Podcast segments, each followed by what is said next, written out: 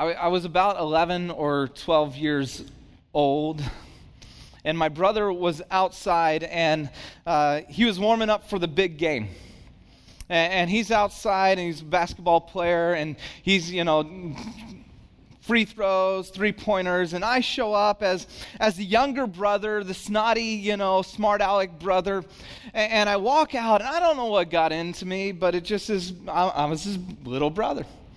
I, I walk out and I, I look at my brother Eric and I go, Eric, what are you doing? I knew what he's doing, but just went, and he a little uh, annoyed at me. He says, uh, "I'm warming up for the big game." And, and literally, this flowed right out of my mouth next, and I couldn't help it. And I, I said, Why? You don't really play all that much, anyways. Now, what happened next is I kind of expected a little bit of a beating, and so what happened next surprised me. Is he yelled, "Mom!" You know, as a manly uh, high school senior would. And he goes in and he totally tattles on me to my mom. That night, I couldn't go see his basketball game. I was grounded. I had to stay home. And when he came back, he walked in, and, and I swear he might have grown two or three inches, and his chest was puffed up. And, and I looked at him, and he's like, had the best game of my life tonight. Like, oh, really? Yeah, 23 points. And I said, You're welcome. That's, you're, I, I help. You're welcome. I am the key to your success. Now, why? Why did he play so well in that game? Because he was a man on a mission to prove his snotty younger brother wrong. He was motivated like few times before to show up and to show off. And so, as a result, he played with a level of intensity and intentionality that he hadn't played with before.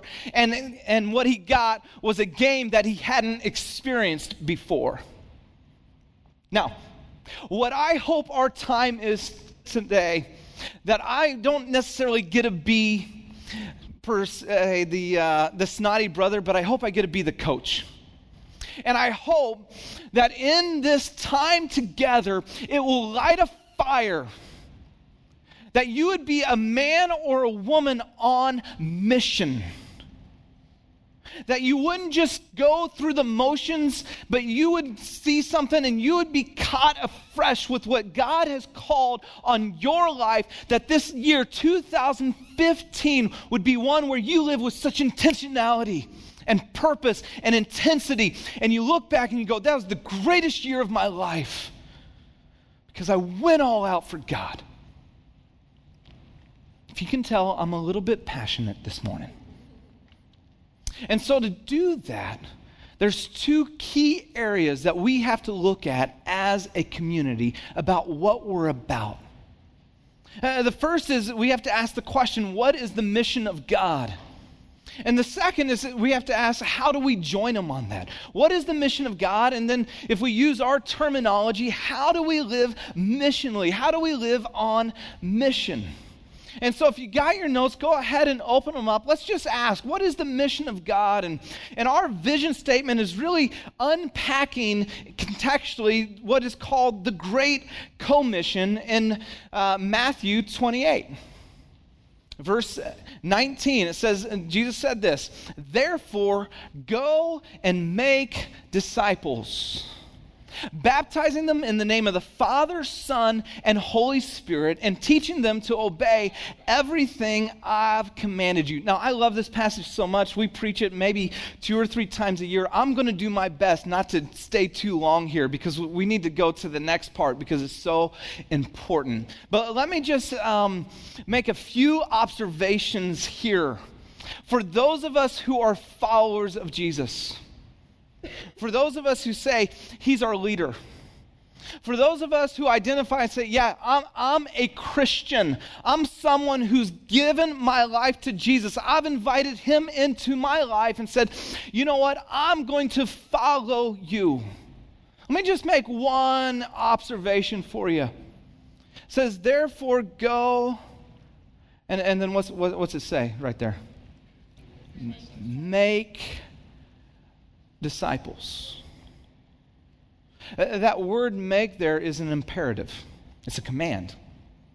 It's not a good idea, it's not nice advice. It is what we call a missional mandate from God. You want to ask, what is God up to on this planet? What is the mission of God?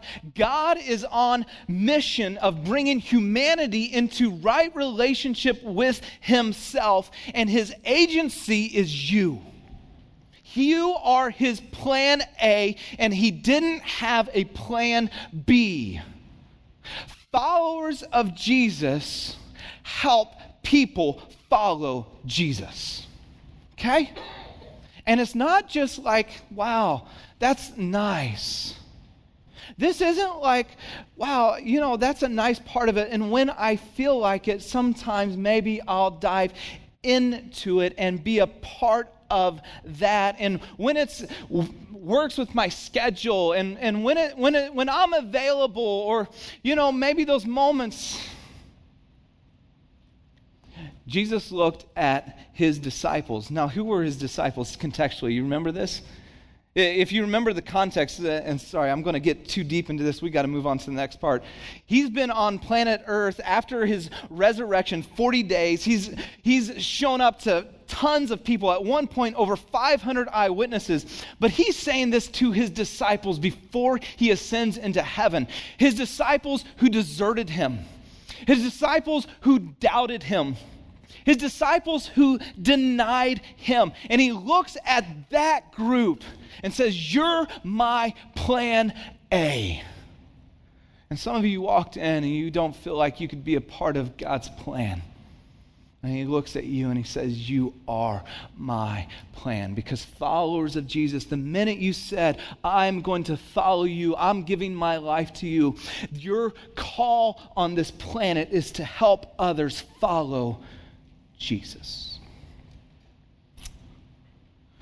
What is the mission of God? It's the great commission that God is actively pursuing humanity, longing that none shall perish, but all experience life in Him, in Jesus.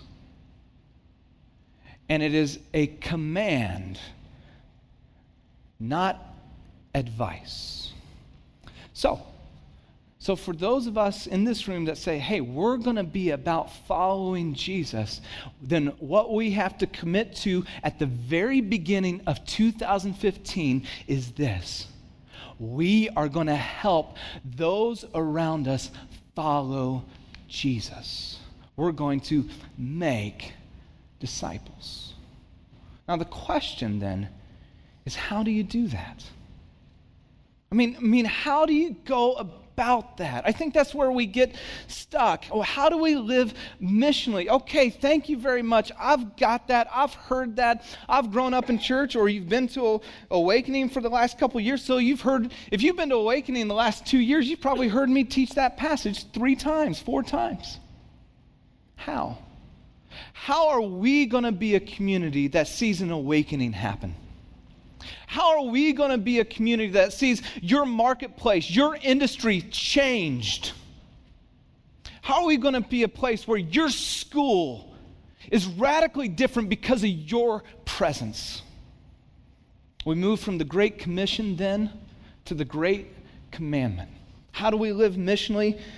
We're going to find it in uh, Luke 10, verse 25. If you got your Bibles, you can open up there. If not, it's in your notes. On one occasion, an expert of the law stood up to test Jesus.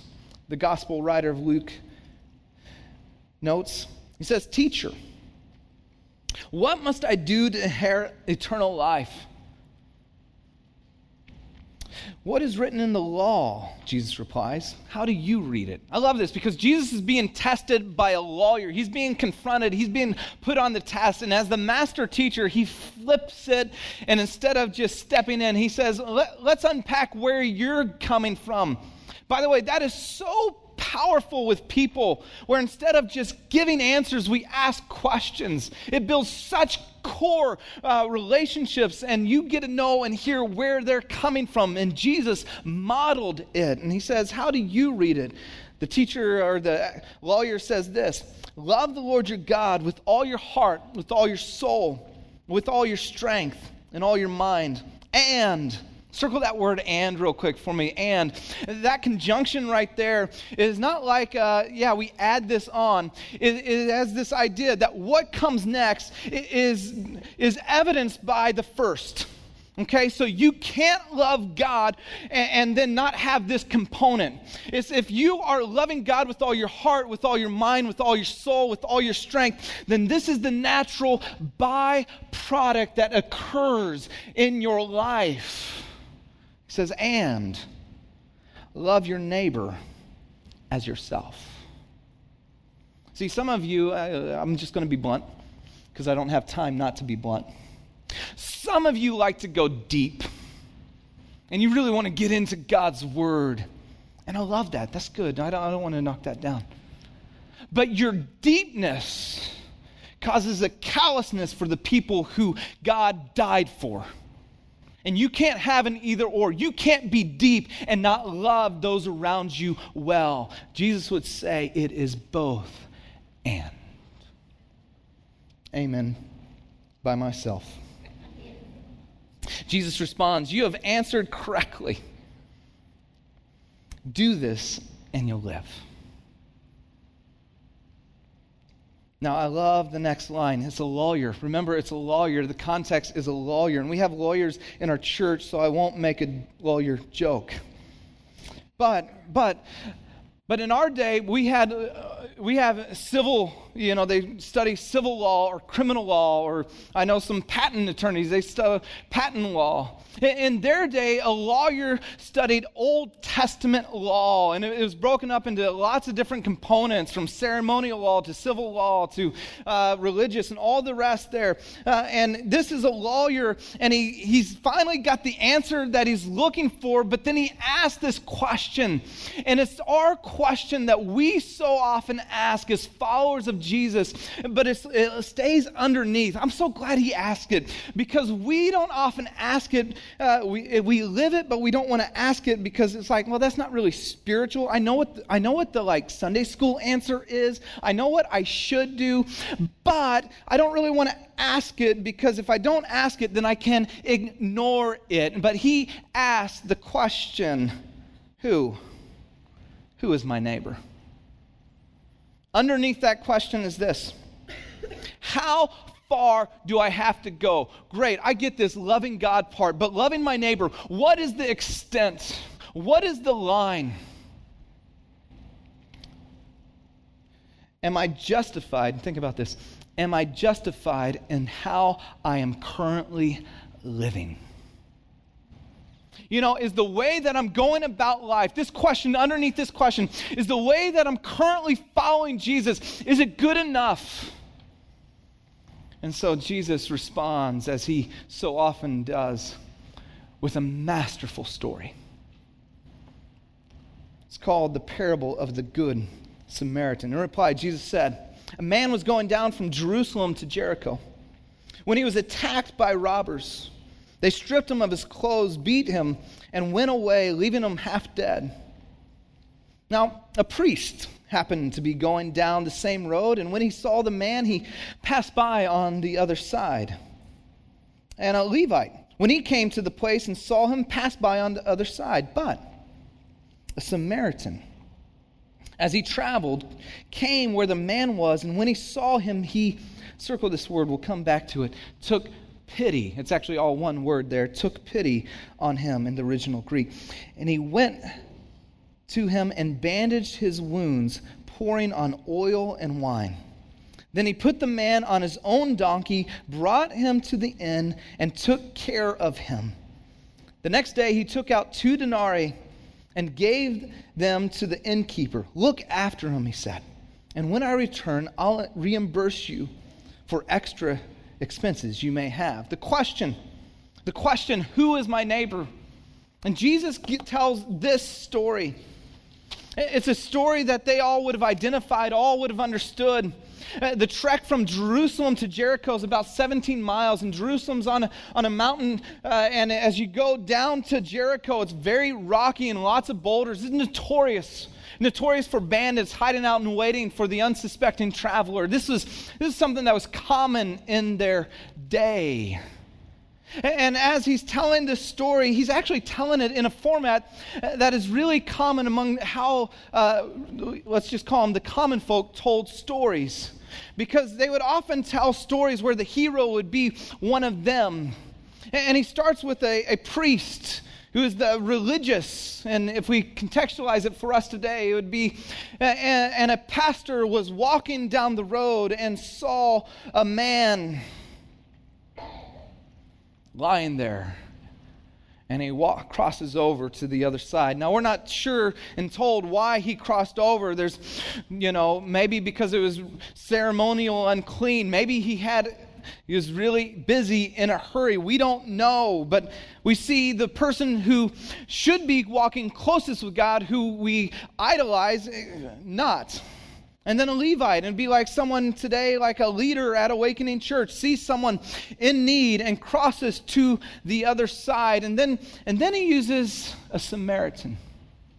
And when he says this word, you can just feel and hear the ripple wave through the crowd as he says it, because this came as a shock to everyone who heard it. And in fact, it was quite offensive because if you don't know the history is in the ancient day of Israel when they were taken from Israel to Assyria and to Babylon, the remnant of Israel that was left there after they had been conquered uh, was left there and they intermarried with the surrounding people and intermixed their religion. And so there was this area called Samaria Samaria, there you go, uh, where Samaritans live who were half Jewish and half Gentile, who had intermingled religion. And it was so despised, they were so hated by the Jews that even though they were central northern part of Israel, to get to the north part of Israel, they'd walk all the way around them. They hated these people. And he takes their arch enemy and it makes him the hero. The person who you would least likely expect to help a Jewish person as well. Now, when we're talking about how do we see an awakening? How do we live missional? What is the calling for us as followers of Jesus? Those who claim we are going to follow you. You are our master. You are our rabbi. You are our teacher. Jesus unpacks this incredibly powerful story of what it means to love your neighbor. It says, yes, love God fully and then love others. See, to live missionally it, it, we first see this it means intentionally loving those along our path. It, it's intentional, it's a choice. It's something that, that you have to do. There was three guys in the story, but only one of them stepped into the hurt and the pain. See, living missionally means intentionally loving those along our path, regardless of their race. Recently, we've experienced a lot of racial tension in the United States.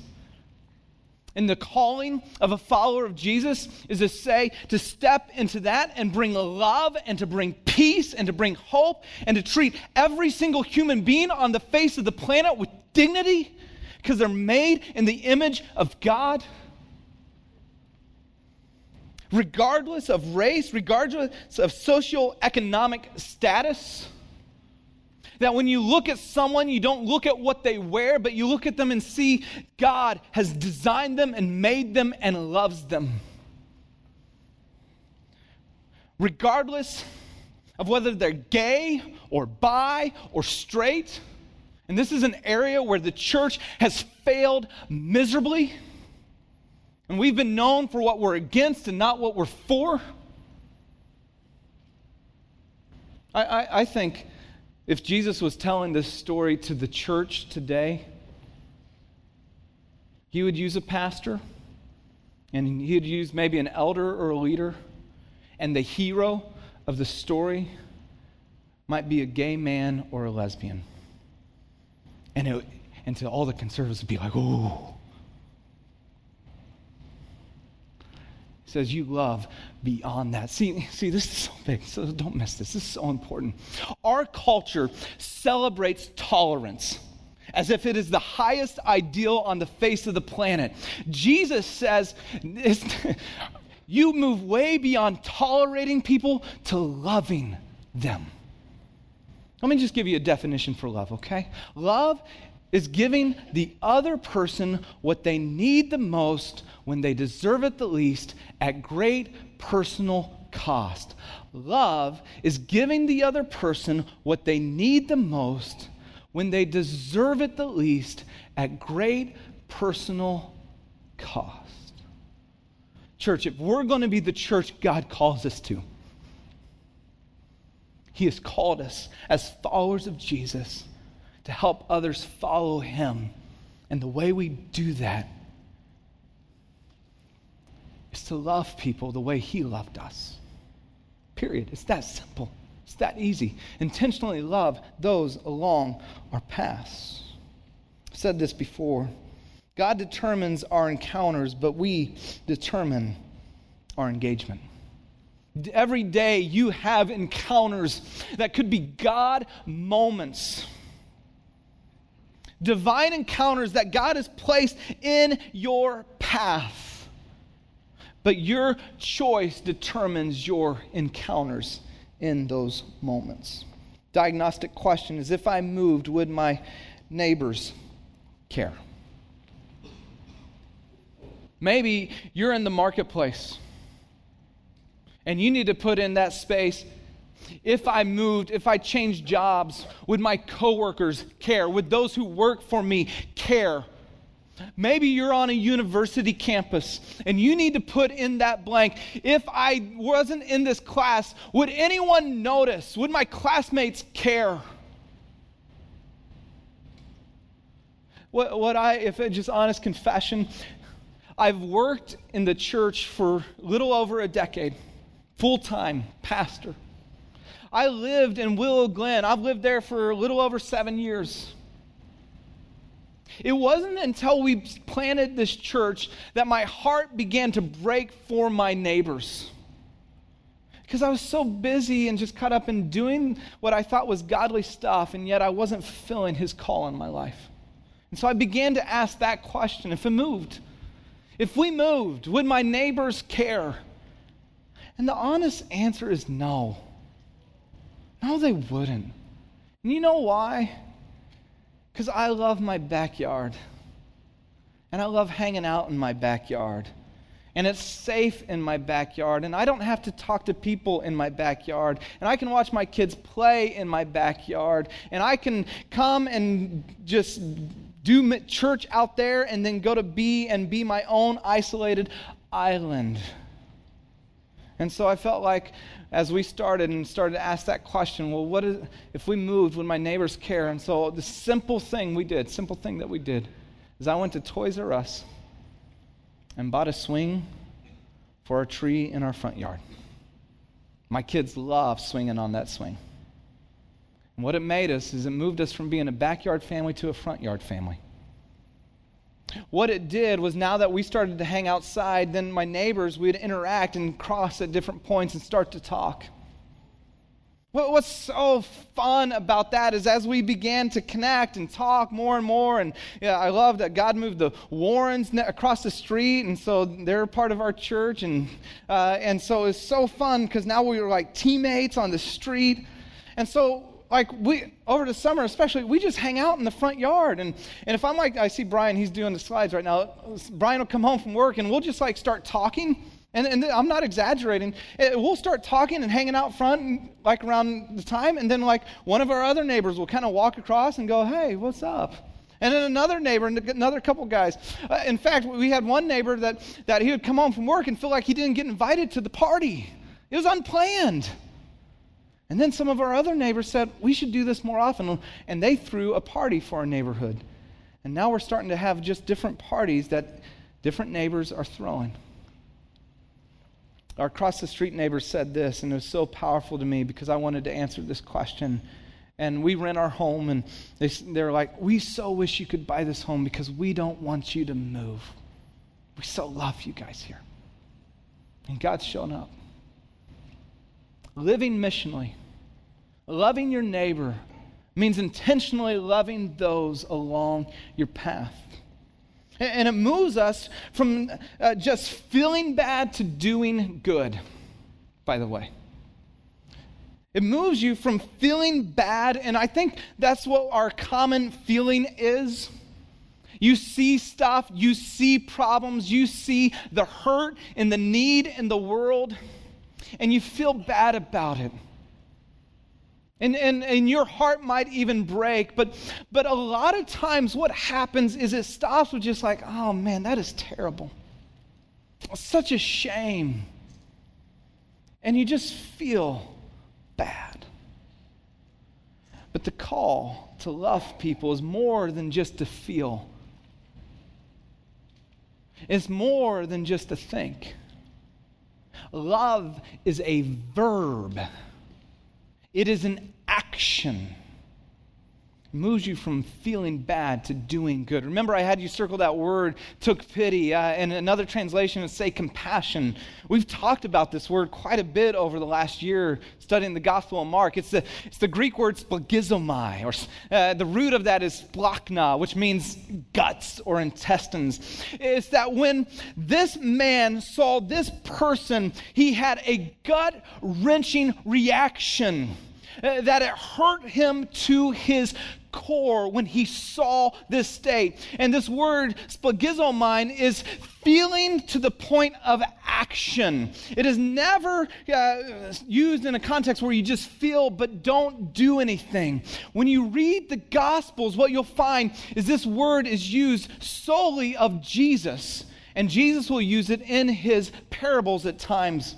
Uh, Matthew 9 tells it where Jesus is walking through and he looks around the crowd and it says that he took pity or he had compassion on them, his heart break. And he says, For they're lost and helpless, like sheep without a shepherd. And, and you know what his response to the disciples were? Pray then to the Lord that he would send workers into the harvest field that when God sees, when God looks at San Jose, when God looks at Google or Yahoo or wherever you're at or your campus, when God sees where you're at in your neighborhood, it creates a gut wrenching reaction and it hurts his heart. And he says, You are my game plan for that. Would it break your heart too? And the reason I think in my own life why I miss this is because I live a hurried, busy life. Hurry is the great enemy of the heart, by the way. And we live in an area that's hurry, that's busy, that's more, that's now. And so as a result, it's so easy to step by because we don't even feel. Question here is what, what is it that breaks my heart? I mean, what is it? I mean, have you taken time to hurt so deeply that you weep, to hurt so deeply that, that you can't stand still any longer, to hurt so deeply that you cry and you pray and you fast and you go, God, I don't know what can be done, but I want to do something about it. And I can't stand still and I can't do it all, but I'm going to do something. What is it? What is it that breaks your heart? Because living missionally, It, it, it means we love those along our path.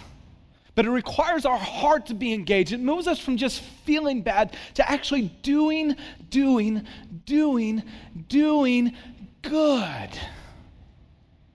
It's not enough to show up here. God will not, uh, this will not be the church that we've intended to be when we just feel inspired or feel motivated. It's what happens on Monday. It's the conversation you have with a coworker. It's when you stop and you ask someone, How are you really? And you actually listen and you don't just move on past the fine. It's when you take time out to take someone out to, to coffee and you just sit and hear and you ask them questions all about their life because you actually genuinely care about them. What is it that breaks your heart? And then finally, living missionally changes the world by changing someone's world.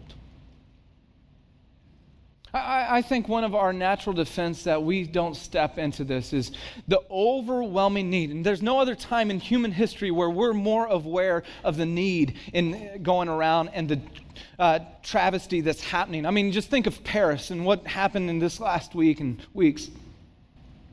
and, and it's like that all the time and it hits us so many times that, that we begin to come, become numb and, and we begin to just push it away and we don't want to think about that.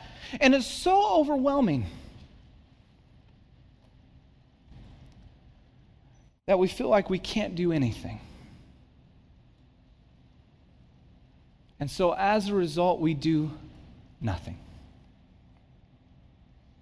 In and of yourselves, you probably can't change the world, but you can change someone's world. You can't do everything, but you can do something.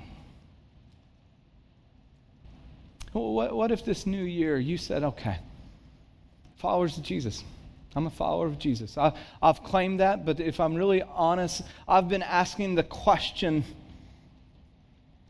that the lawyer's been asking Who's my neighbor? Am I living good enough now? I don't really want to be challenged by it. But followers of Jesus help others follow Jesus. That's your call. That's our call. That's our purpose. We exist for those who aren't here yet. What if you began to answer this question Who is the one? Who is the someone in your life? I can't do everything for everyone, but I can do something for someone. And by the way, I'm going to say this pretty strongly. For those of us who are followers of Jesus, this is not optional. This is called the great what? Help me out. Commandment. Jesus said this I came not to be served. The Son of Man did not come to be served, but to what? Help me out. Serve. And he gave his life for a ransom for many. How dare it that we would live lives above our master? How dare would we assume that we get to choose comfort when he lived the called life and died in our place that we might have life?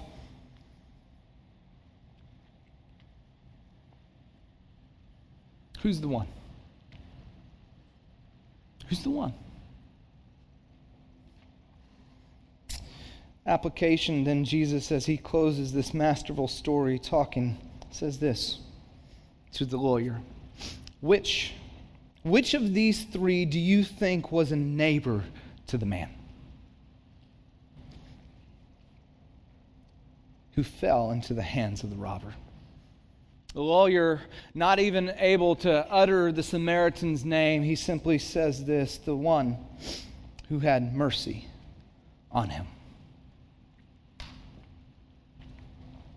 Jesus said, Go and think about it. Go study more. Go and feel all the feelings that you can feel and, and wait until you feel like doing. No, wait, wait, wait. What do you say? Go and do likewise. Our vision here is quite simple. We long and dream that an awakening would occur. That's something only God can do. That we'd see this generation awaken to new life in Jesus. The call on your life uh, as a follower of Jesus to step in and say, as I follow him, I'm going to help others follow him and those around me. And how we do that is by loving God fully, as explained and expressed to loving those around us loving those along your path intentionally. Not just feeling, but doing. Changing someone's world. On your thing, you have this. It's a magnet that says simply, Who is my neighbor? Last year we did what we call the three by five challenge, and this is just taking it to maybe the next level or officialness is going, would you put your neighbors, would, would you go to the bare minimum and be able to know every single neighbor's name? and be able to write them in. Who are the eight closest neighbors? In the marketplace, you are in the marketplace. What if you did this with your coworkers? And you began to put it up, and as you pass by, you would pray for them. As university students, what if you did this with your classroom and you think about your row or your place where you sit and you, you realize, okay, if I wasn't here, would anyone notice? Would there be any impact at all? And you begin to put their names and you begin to get to know their names. Something powerful happens when you know others' names. And you begin to pray for them. Put it up on your fridge, put it up somewhere where you see them, and you just begin to pray for them. And by the way, it helps you remember their names. And in your neighborhood, you can go, oh, yeah, you know, it's, it's your apartment. So you go, oh, yeah, yeah, 31C. I, that's Betty. And you get to know their name, and then you get to know their story, and you love them. Prayer we've been praying, and it might, you might want to just write it down as God, would you give me an opportunity to share with someone in some way about you today? God, would you give me an opportunity to share with someone in some way about you today? And you just keep these names, whether it's at your home, whether it's with your coworkers, maybe with your classmates. And you begin to go, they're my neighbor. That story of what Jesus told, that's how I'm supposed to love them. They're my neighbor. What if we all simply loved our neighbors? Think about it. I mean, come on, come on. Just, just dream with me for a second. What if instead of just talking, instead of just feeling, we became a church of action? What if we turn the tide about how people thought about Christians? Because you know what people out there think about Christians? They think about what we're against. And what if they started to understand what we're for? What if we, instead of just went to church, we, we were the church everywhere we went? Imagine. Imagine what God would want to do right here with you this year. Imagine that you're not doing it alone, but you're doing it as a community together. What if we all simply loved our neighbor? You know what I love about Silicon Valley? What starts here changes the world. What if? What if the way we began to live out our walks with Jesus by loving our neighbors fully and radically and completely started here. And just like Silicon Valley, it just began to change the world. We live in that type of place. It is by no accident that God has planted us here for this reason, for this purpose. You begin to see a movement of God on your uh, tech workplace, changes the world. Best and brightest come here to study, changes the world. That might be a little overwhelming. You may not be able to change the world, but you can this year change someone's world. Will you step into it? Let's pray.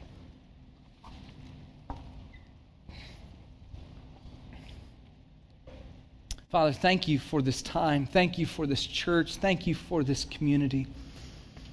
Thank you for your calling on our lives, that you give us a purpose and so, God, I just ask, just uh, with courage, that you would give each person clarity of what the next step is.